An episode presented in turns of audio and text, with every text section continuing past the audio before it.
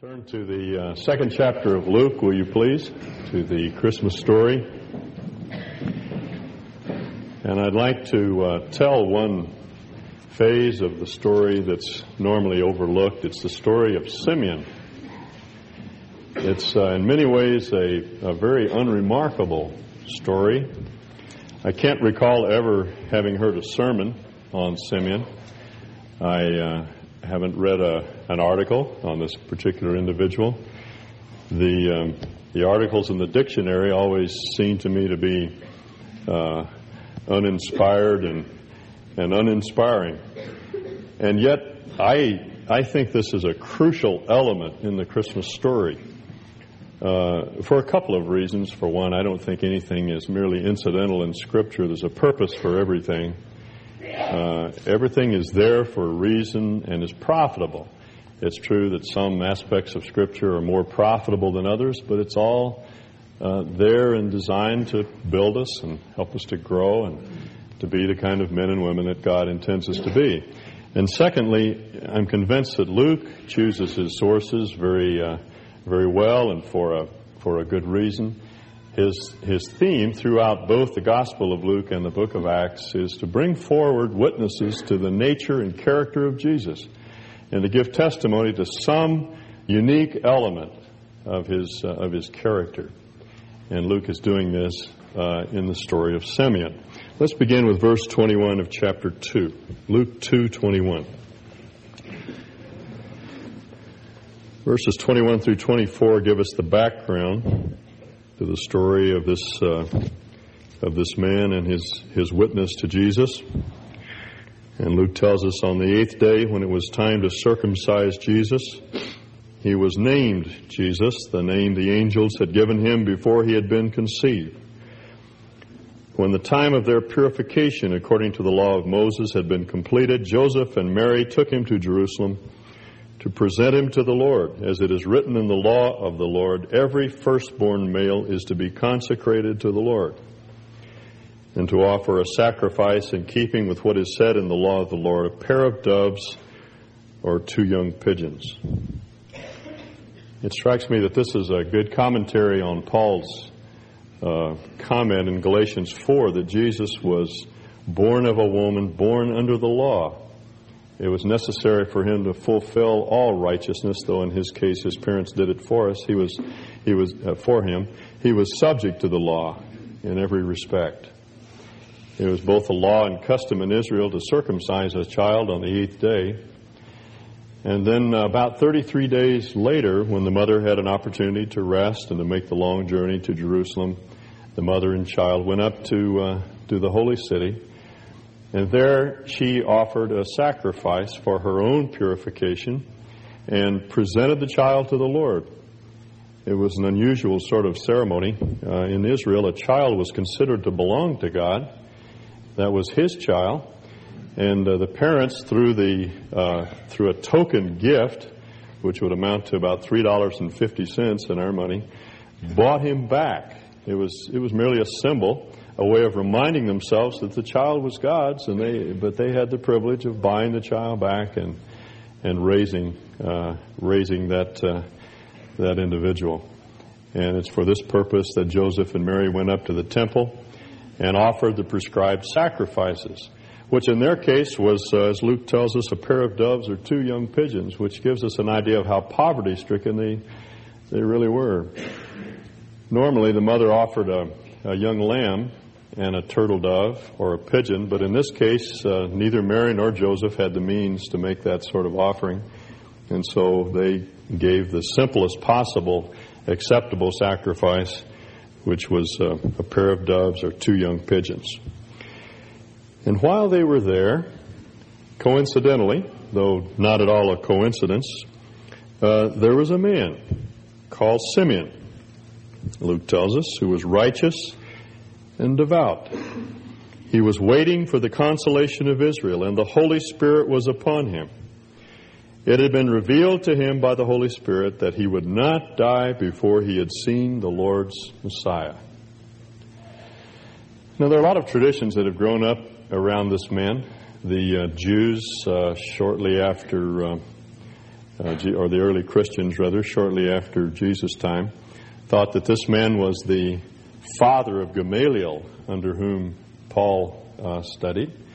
But it's uh, more likely that he was unknown.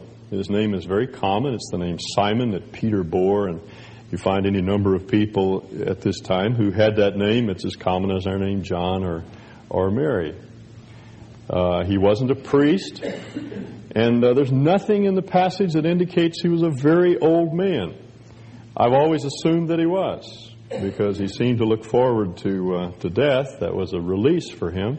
But if you read the passage, there's absolutely no, nothing in the passage that indicates he was elderly. Uh, there are some significant things said about him, though. Luke tells us he was righteous. That is, he did what was right. He had a lot of integrity. He was honest and genuine and, and real. And secondly, Luke tells us that he was devout. That is, he, he uh, was scrupulous in observing the religious traditions of Israel. He went to the temple for the uh, prescribed feasts. He read the scriptures. He prayed. He gave alms. He did the things that you would expect a pious Jew to do. And we're told he was waiting for the comforting or the consolation of, of Israel. According to the Old Testament, Israel, before her Messiah came, would, would go through a time of intense trouble. It's called the period of Jacob's trouble. And it was the widely held belief that in this time of trouble, Messiah would come and he would, he would give comfort to Israel. So the coming of Messiah came to be associated with this idea of consolation. The consolation of Israel was the coming of, of her king. And this man uh, waited for Messiah to come. But the interesting thing is that this man knew that when Messiah came, he would die because we're told in verse 26 it had been revealed to him by the Holy Spirit that he would not, not die before he had seen the Messiah. That's probably what Luke means um, when he says the Holy Spirit was upon him. That is, he was a prophet. He received direct revelation, which was unusual in those days. For some 400 years, no one had received any word directly from God. There were no prophets in Israel. But Simeon was a prophet. He, he, God spoke to him directly and told him that he was to be a sign to the nation. And apparently, the, the nation, at least the pious uh, portion of, of the nation, the hardcore of faith, kept watching Simon because they knew that he would live until Messiah came. This was his function in life. This was his job. We don't know what he said. He didn't probably didn't preach any sermons. He just lived. That's all. That was God's will. And as long as he lived, they knew Messiah had not yet come because he would, he would die after Messiah came. We're told in verse 27 that, that on the particular day when Joseph and Mary came to Jerusalem to uh, dedicate the child, Simeon, moved by the Spirit, went into the temple courts, into the precinct, the temple precinct, the courts out in front of the temple proper. And when the parents brought in the child Jesus to do for him what the custom of the law required, Simon took him in his arms. This must have been a startling thing for Mary. She uh, had the Lord in her arms and was making her way up to the priest in order to present him to the Lord when this uh, gentleman stepped out of the crowd and and took took the baby Jesus out of her arms and cradled him. The, the word that that Luke uses for arms is an unusual word in the Greek language. It means literally to cradle him in this manner. And uh, it struck me again uh, how how extensive the incarnation really was. We we tend to take for granted the fact that God became flesh, but we forget what that really means. That God became a tiny infant dependent upon a human mother. As Wesley puts it, God contracted to a span. Uh, he, he limited himself to that extent. As Paul puts it in Philippians 2, he emptied himself as God. He who was in the form of God, the word for form means intrinsic likeness. He who, who is intrinsically God, inherently God, emptied himself of his prerogatives as God and limited himself to this extent that he was cradled in the arms of, of, this, uh, of this godly Jew. And Simeon praised God, that is, he thanked the Lord for sending his Messiah. And he said to Mary and Joseph, or to the Lord as well as to Mary and Joseph, Sovereign Lord, as you have promised, you now dismiss your servant in peace. For my eyes have seen your salvation, which you have prepared in the sight of all people, a light for revelation to the Gentiles and for glory to your people Israel. Uh, this is the uh, poem that's normally referred to as the Nunc Dimittis. Now you have released the, the Latin words for that for that phrase, and it's uh, uh, along with Mary's Magnificat and other of these poems that surround the story of Jesus, adds something more to our understanding of who the Lord is and what He came to do. It's a very short poem, just uh, three couplets. Uh, that's all we know of Simon's verbal ministry to the nation. He quoted a poem. I have a friend, Bob Smith, who uh, uh, frequently will say, cannot sing but will recite short poem. And that's what, uh, that's what Simeon does. But his poem is, is freighted with meaning. In the first phrase in verse 29, he, uh, he states that now he can, can die in peace. Sovereign Lord or Master, as you have promised, you now dismiss your slave in peace. He refers to himself as, a, as God's slave. God is his master, and he's his slave. He's fulfilled his role. He's, uh, he's come to the end of the task that his master had given to him. His, his role in life was simply to live out his life as a sign until the Lord came, and, and now his job was over. He was dismissed. And in verse 3, he gives the explanation for his dismissal For my eyes have seen your salvation, which you have prepared in the sight of, of all people. Literally, he says, This salvation, and evidently looking at or pointing to the baby, and certainly referring to the, to the infant. This little child that he was holding in his arms represented salvation. This is the one that God had sent to save the world. That's what he means by preparing salvation in the presence of all the nations. How like God when he wants to do a, a great task to do it in such an unorthodox way, to send not a, a king, as we would normally envision a king, but a, but a little infant. This is salvation, he says. This is the way you're going to save the world through this infant. And then elaborating in verse 32, a light for revelation to the Gentiles. Now, this was something new to Mary and to Joseph. She had gathered a great deal of information about, about the child from the shepherds and from Elizabeth and from others, but this was something new that, that salvation would be offered to the Gentiles. She understood that Messiah was coming to Israel, but this was something in, entirely new and novel, that he was going to reach out to the rest of the world and that he would restore Israel to her glory. Jesus is Israel's glory. That's what made her great. And that's what will make her great again. And uh, though Israel was in a depressed state when Simeon recited this poem, the point is that God is going to restore Israel's glory. And this was the new thing to Mary and Joseph. Now, all of us, uh, when we bring a child into the world, think that our child is going to be the Savior, particularly our firstborn. This is the child that's going to uh, set the world right. But uh, we discover after a while that they're just little sons of Adam. And they uh, duplicate the sins of their forefather. And they're not the solution at all. They're, they're simply part of the problem.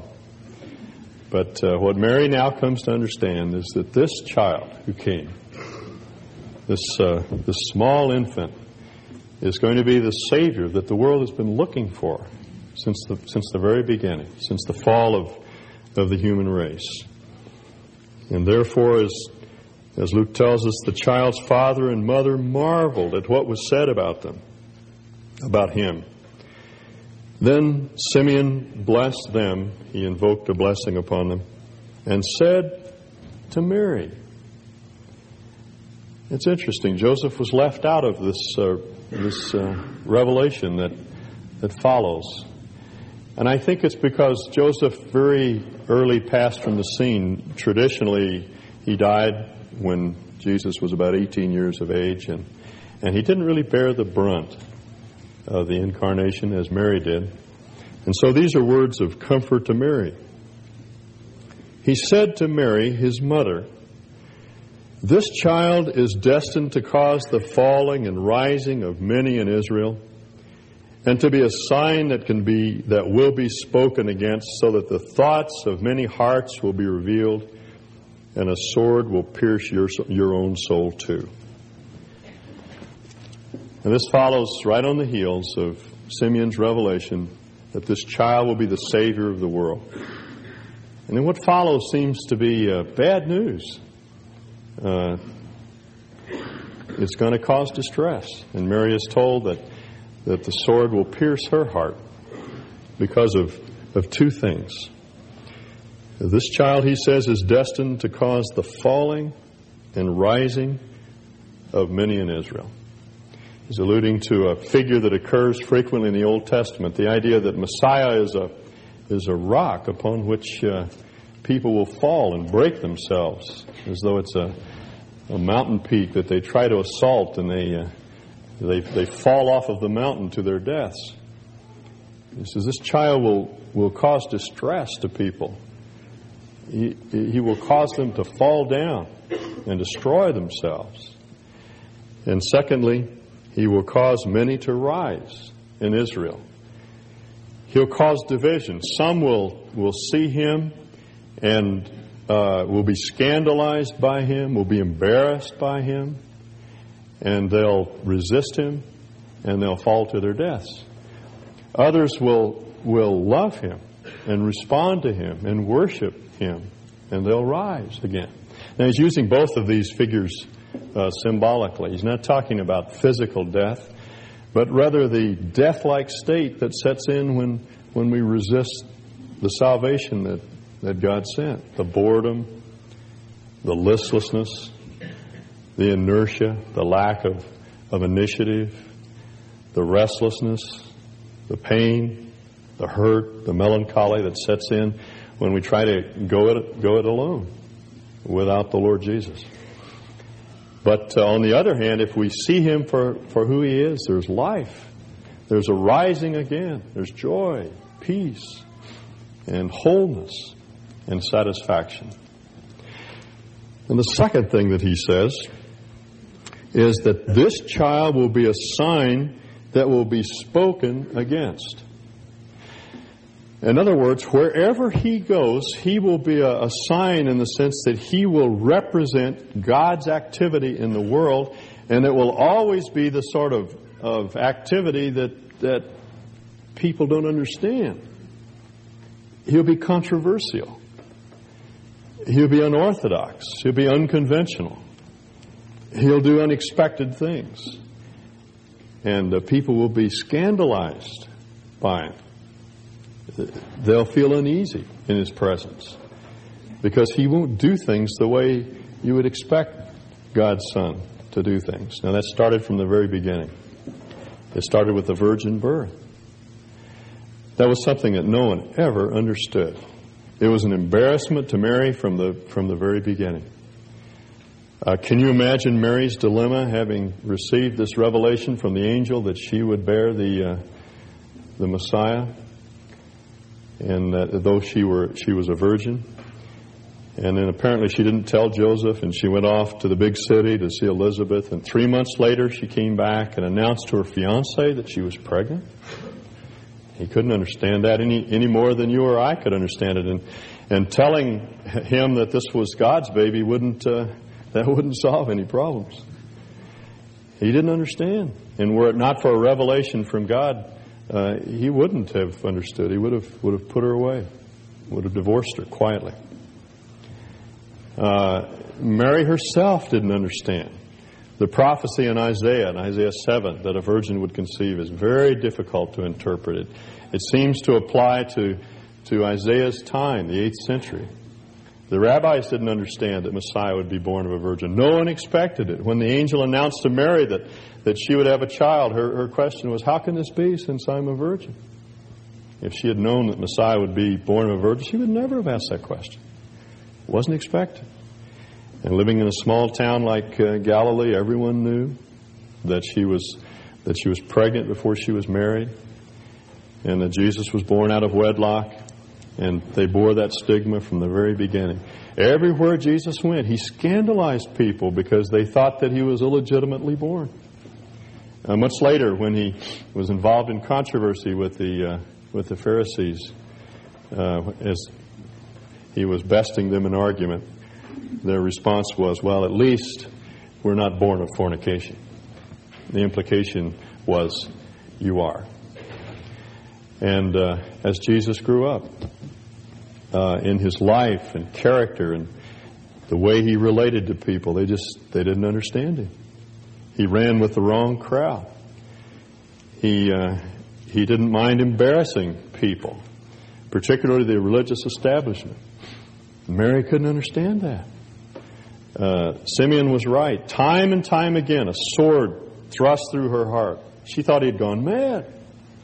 The, the word that Luke uses is not the word for the little short uh, uh, Roman sword, the Machaira, but a, a long sword that, that, would, that would produce an enormous amount of pain. Over and over again, Mary felt those sword thrusts, never free from them. And then Jesus began to teach, and, and that didn't make things better, it made it worse. Jesus said to people who are very much like, like you and me, Blessed are the, are the meek, for they shall inherit the earth. People didn't like that. Everyone knows the meek don't inherit the earth.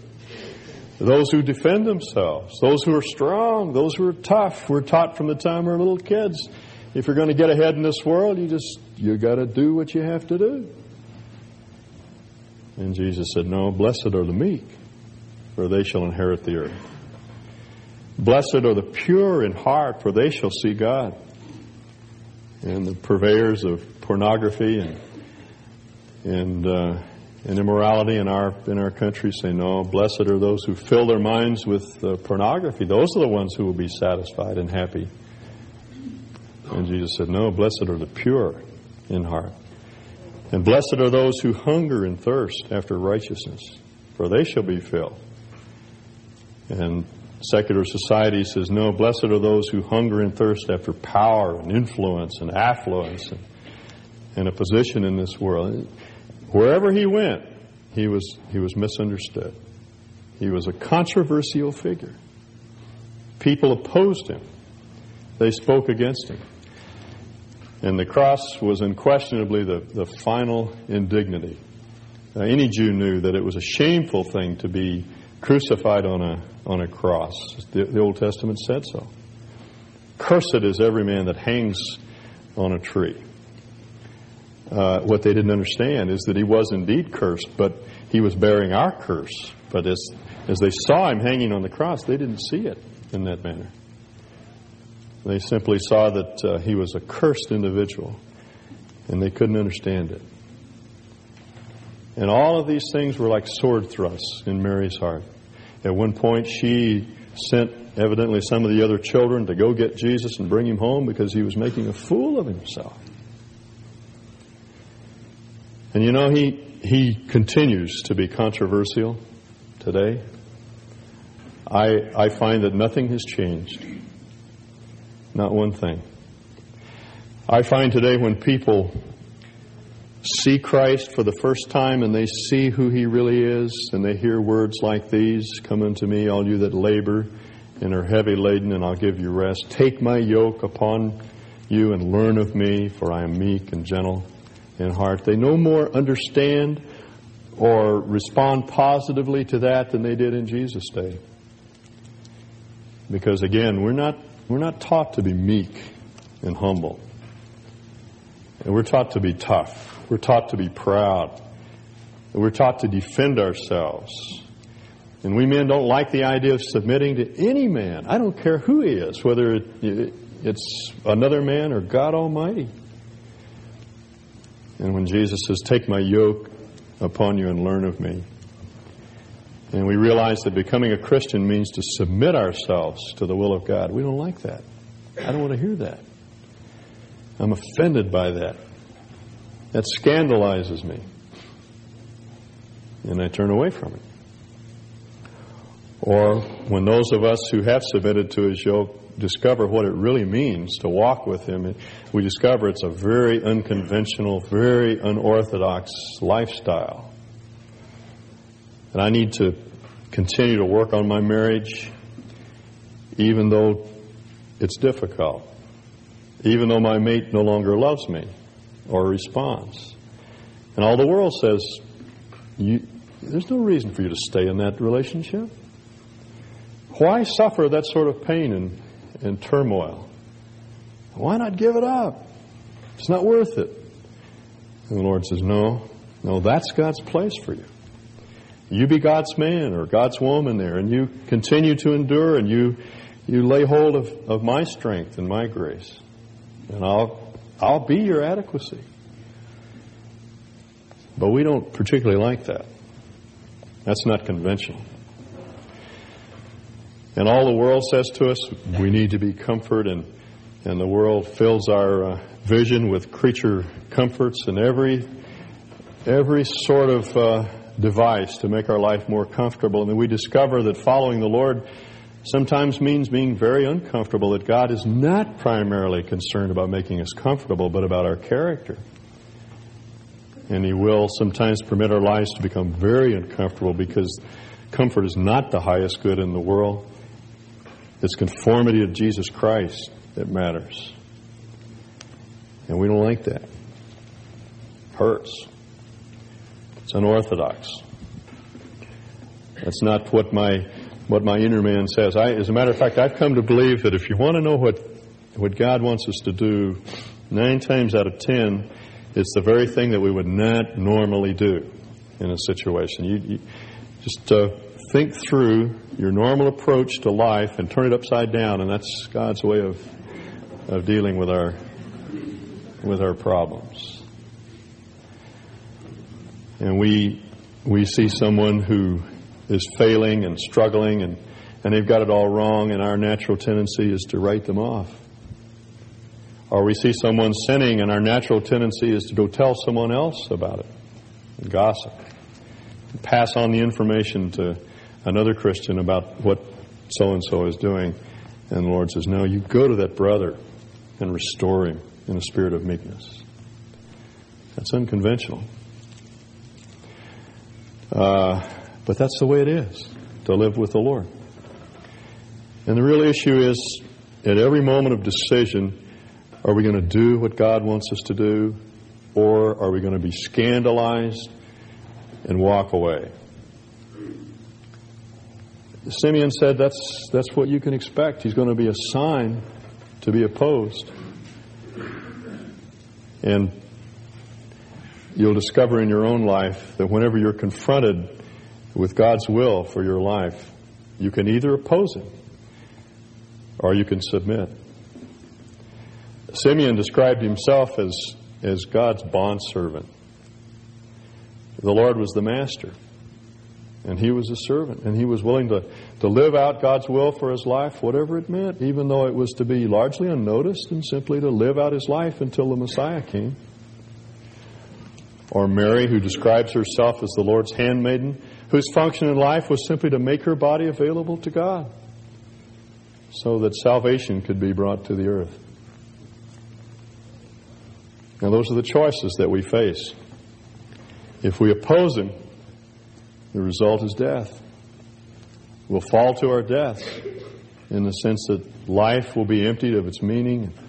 It'll become less and less satisfying, less and less fulfilling or we can submit to Him.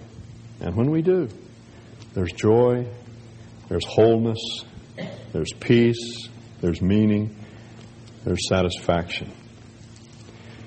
And it seems to me that that's what we've got to keep in mind during this Christmas season. There's so many distractions, so many things that get us off the track, get us preoccupied with the wrong things instead of focusing on God and His will for our lives.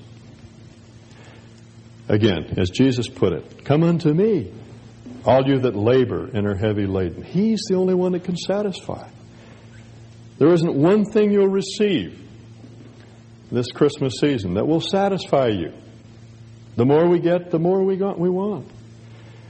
Nor will our just the presence of our relatives here this this Christmas season satisfy us, because we all know that uh, that people never fulfill our expectations. They never will, but Jesus will. And He says, if we take His yoke upon us and we learn of Him, we'll find rest for our souls. That's what we want. And He's the only one that can satisfy. Let's stand and we'll be dismissed in prayer.